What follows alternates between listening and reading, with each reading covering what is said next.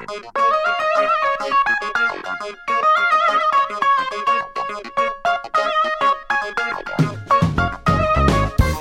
everybody, this is Vesna Luca, and you are listening to Summa and Friends, the show for people with the courage to care for a wiser future.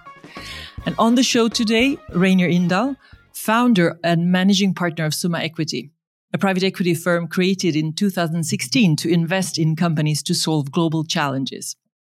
So, Reynir, I'm so happy that you invited me to co-create with you and to host this podcast. I think it's going to be really valuable and meaningful. Yeah, I look forward to that and also to talking to some of the thought leaders in the field who are really part of, of changing the world as we see it. We say that Summa and Friends is a podcast for people with the courage to care for a wiser future. So let's start by unpacking that. So, what is your why for this uh, podcast? Like, who is it for and what is it for? It's really for everyone because I do think we are all, and I've been through this journey, been all been grappling with these large issues that are existential issues uh, for us and goes to the heart of humanity and what we are and uh, what we want, and uh, and that is threatened on so many levels. So uh, what I would like us to do is really have a podcast so everyone can listen into that these problems are possible to solve. We can all do it. We all need to do our part of it. And it's not an easy problem. It's, uh, we'll come back to it, but uh, it's a wicked problem. And a wicked problem means that all of us have to contribute in some way and form, and then it can be solved. So it's really for everyone. So let's go back to year 2016 when you uh, started Summa Equity. Why did you start it? Well, then you actually have to roll back the clock further to, to 2009, so so seven years uh, before. So I think the financial crisis came as a surprise to me. So I, uh, I did my undergraduate in in uh, business at Wharton. I did my MBA at Harvard. Worked for a McKinsey company as a consultancy. So I thought, you know, I, I would have had the education and the understanding to see that the financial crisis was coming and it was a surprise to me as it was to seem uh, everyone else in, in, in our industry and uh, economists. So I started to really dig into why did the financial crisis come? And why didn't I see it coming and very few see it coming?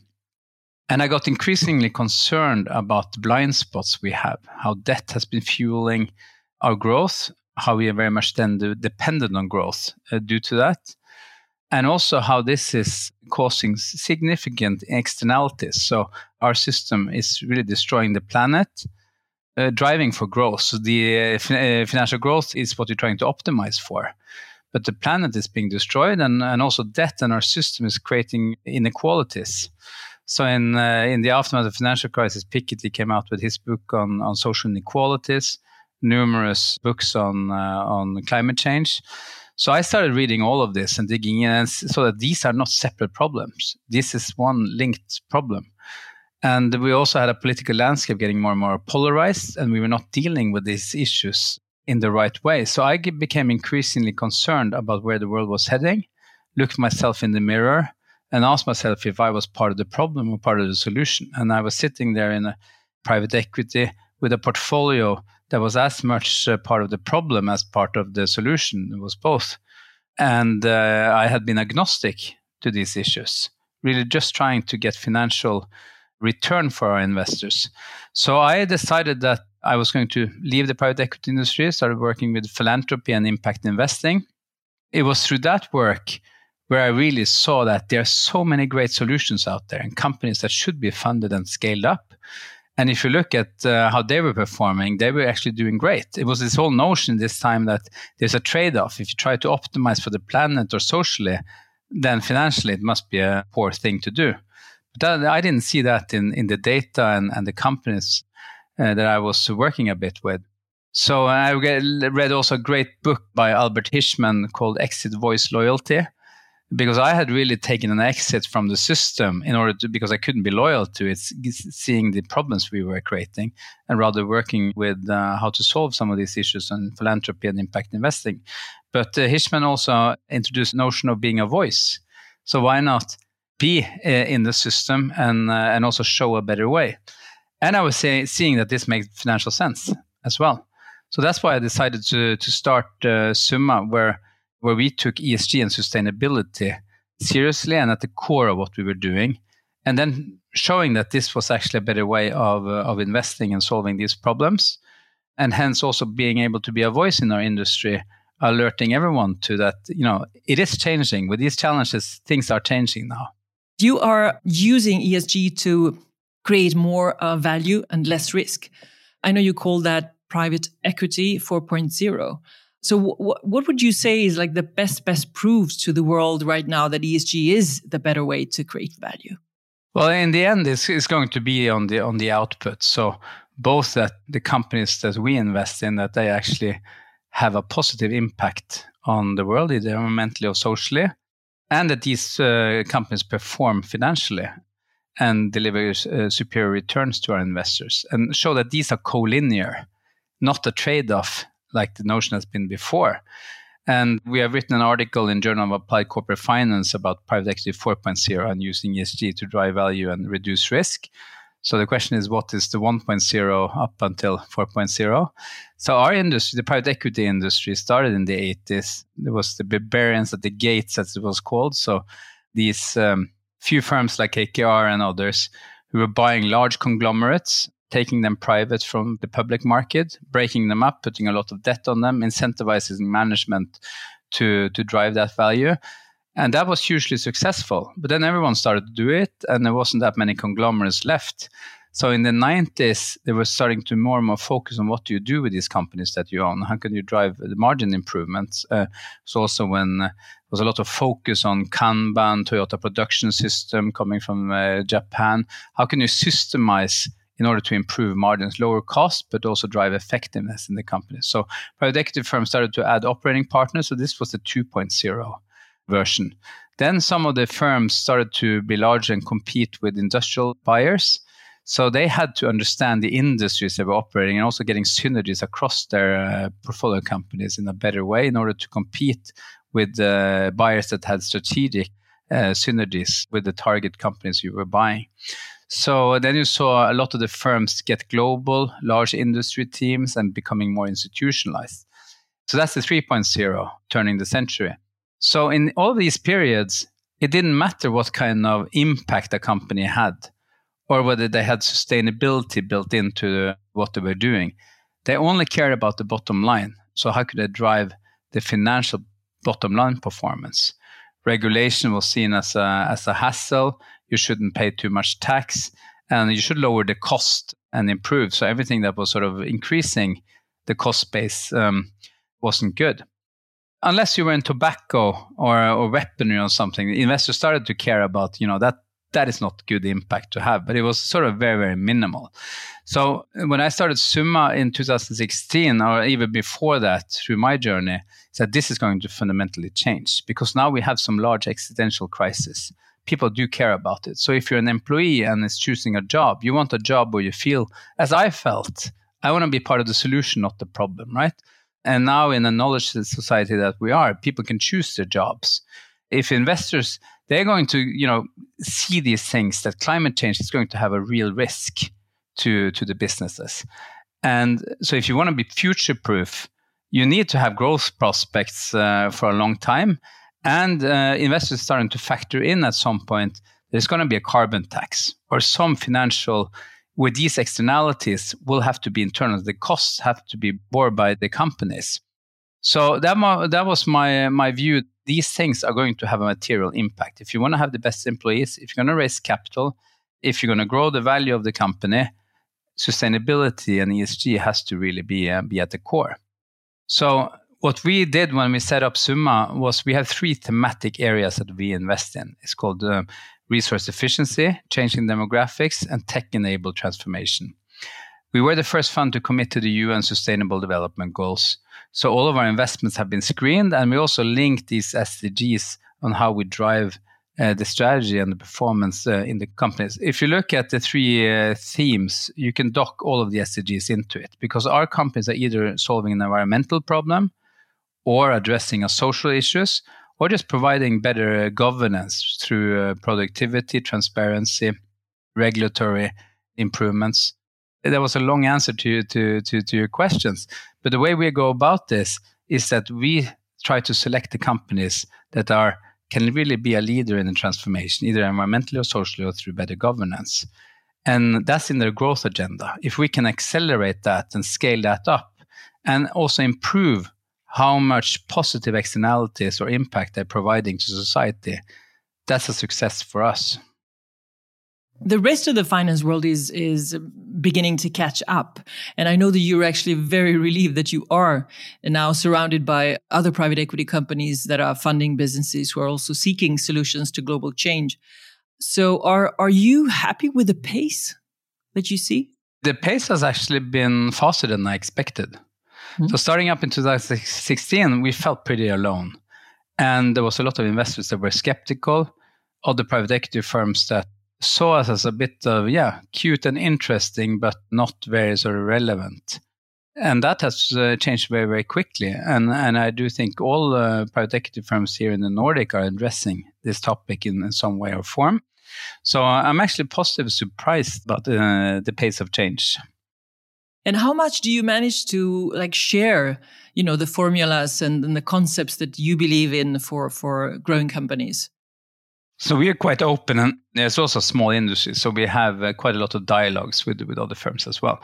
And this isn't that difficult. The way we go about it is, you know, target companies that actually provide positive externalities and that we can help scale up. So private equity in all of these phases have been focused on, on, on driving growth and performance in the companies. So the only thing that we're adding and putting into it, let's choose companies that have a, a good position in solving this challenge, was that's the, our waste problem, for example. And then put that in as one of the metrics into uh, the strategy and, and what we're going to keep them accountable for. What are you going to do with that waste? Are you going to increase the recycling rate, for example?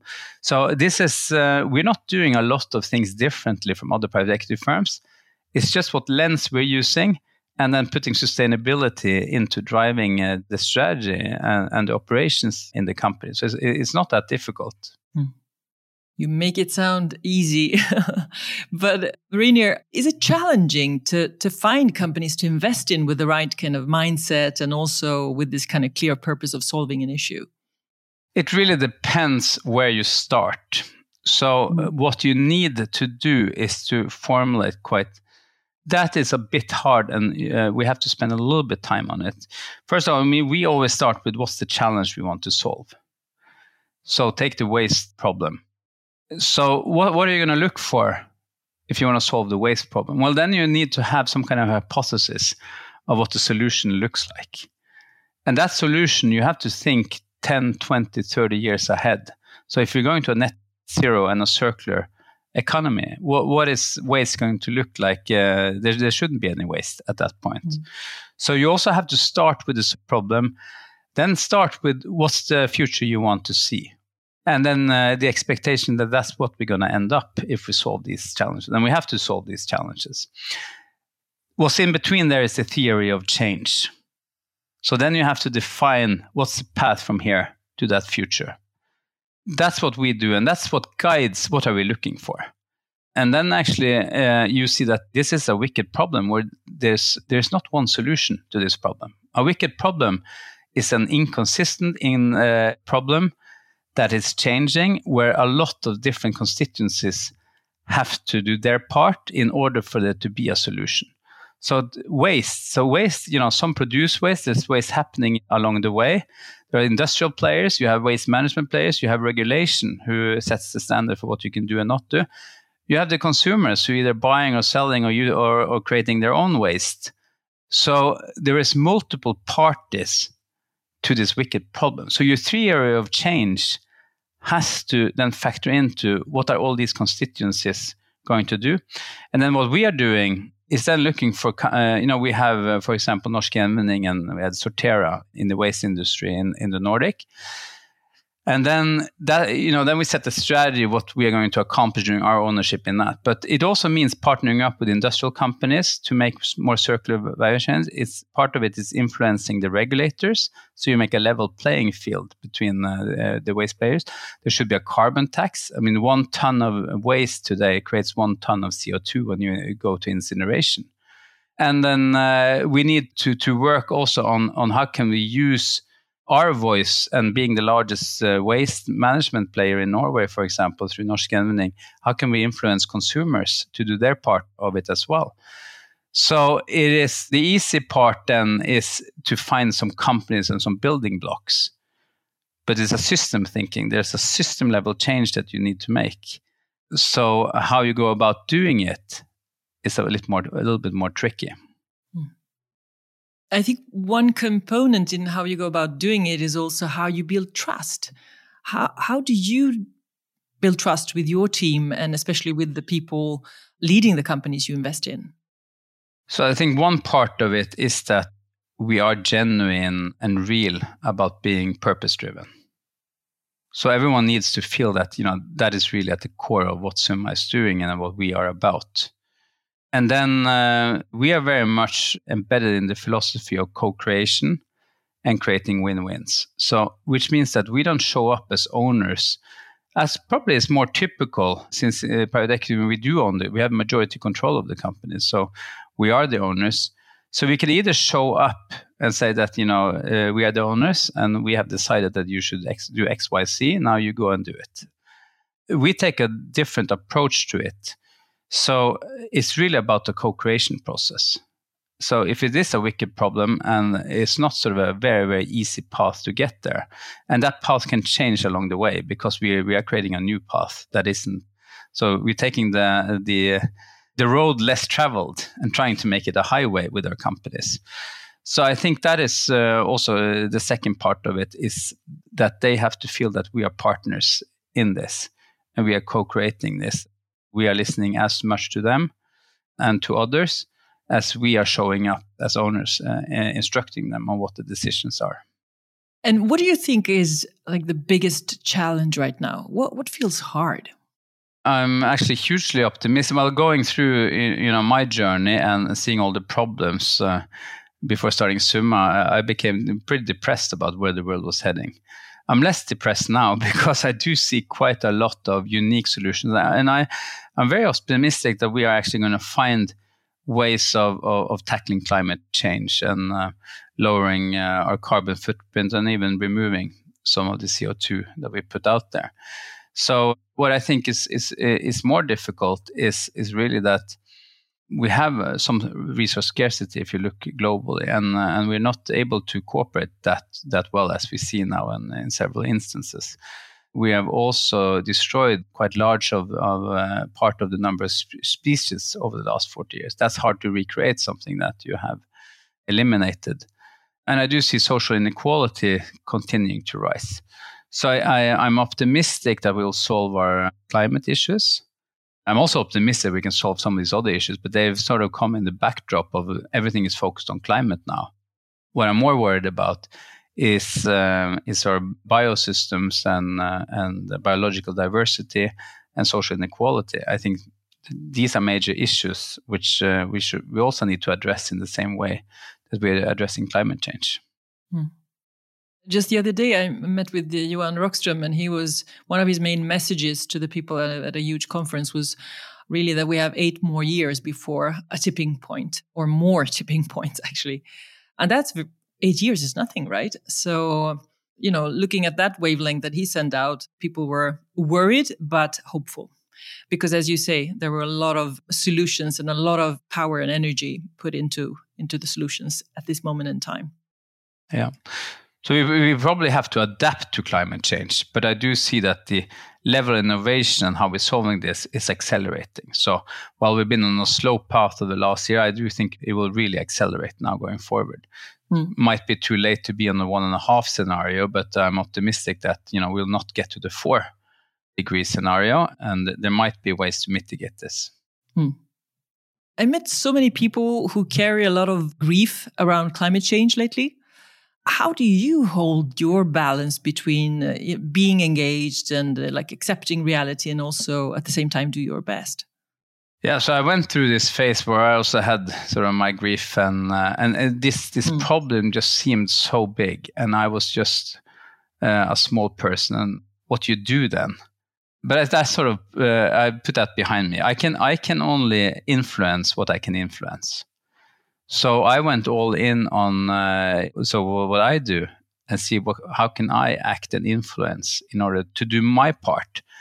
And I, I, I remember at that point, I, I decided I, on my tombstone, it will be at least I tried. now now I've changed that to more something you know more optimistic one that uh, you know I was part of the solution or something you know we we actually did it or some more optimistic one. But uh, that was very important to me. I wanted to be on the right side of history. So at least I tried. I can do what what I can do. If there's one message I want to get across we can all make a change. This is a wicked problem. If all of us do our small little part mm. this this will be solved Mm. And if it isn't solved, at least we tried. There's no alternative. We all uh, we all can do something. Um, it's also time for all of us, I guess, to to not drop into that space of apathy or whatever, or or even you know looking at others who are doing it and so on. You say, okay, they have they have it under control. They're doing it over there. I don't have to because they're better than me at whatever. We can all do our little piece, right? What does the future you wish to see look like actually? Let's say in 10 years. So i think uh, if you go back to adam smith and and what i've sort of been trained so we all have tried through these different systems whether you call that socialism or capitalism or all, any other of the isms to create a world that is fair that is equal where we are a peaceful uh, community of, of humans and I love nature. I'm born and raised up in uh, in Norway and in northern Norway. My grandfather was a fisherman living off the ocean in northern Norway. So nature is very important to me as well. And I spent quite a lot of time in Masai Mara and, and working on projects there to to also save uh, the, the, migration and, and improve that ecosystem. So nature is very important to me, and a happy society and a peaceful society. So so can we get there in 10 years? I think we have to to to work hard to get there. I think that's what we all want. It's a, it's a peaceful society, the absence of conflicts, where we also take care of of the weak. And uh, one of the weakest part right now is nature, which we are destroying. So so we are uh, we are the stewards of this planet. We are the species that is now really part of destroying the planet that uh, enabled us to be here and that we are dependent on. And we had to take that role that we have had and change that. So we're not destroying, but we're actually making a society flourish and nature flourish. Yeah, and to view, view nature as our extended family. It is. Yeah. And we're just one part of it, but we sort of um, hijacked the rest of the system. Yeah. And what's your biggest hope? You know, what what feels great? So I think what has really been so this is then we're over in philosophy because I think it's sort of the uh, our focus on ourselves. So it's the me, me, me, which is creating uh, and a system based on me, which is also driving uh, the growth. If we had a system based on we instead of me, that would fundamentally change. So my biggest hope is that I mean this is in uh, our in, in, in all of the old philosophies and religions is you know love love your neighbor do to others what you want them to do to yourselves. And in in game theory as an economist, you know in game theory that's about creating win-win. It's really a better way of doing it than a win-lose. So we have been living too long in a win-lose. I win, and uh, it's about me if we could change to it's about we and it's about taking care of your neighbor it's about taking care of nature and the weak and we optimize for the common good which means that i'm also going to win. I might win a little bit less than if it was only caring about me but uh, if i only care about me it's going to create a lot of losers and now we are destroying our planet and creating social unrest and inequality. So my biggest hope is just that you know we will uh, learn from the old uh, philosophies of it's about we. And how do you see your future? Where do you see yourself fit into this coming transformation? Well, I think it's a continuum what we started with in, in Summa. So we were starting out as a small Nordic private equity firm. We could buy some companies here in the Nordic where there's a lot of excellent, fantastic companies. And I think Scandinavia is ahead of on, on several topics, uh, other parts of the world. But what I think now we have uh, raised our fund uh, three, which is uh, over two billion euros. So suddenly we become sort of a large. We have we have now created offices outside the Nordic, um, and we have started uh, increasingly to focus on that these are global challenges, not only Nordic challenges, and there are solutions outside the Nordic as well.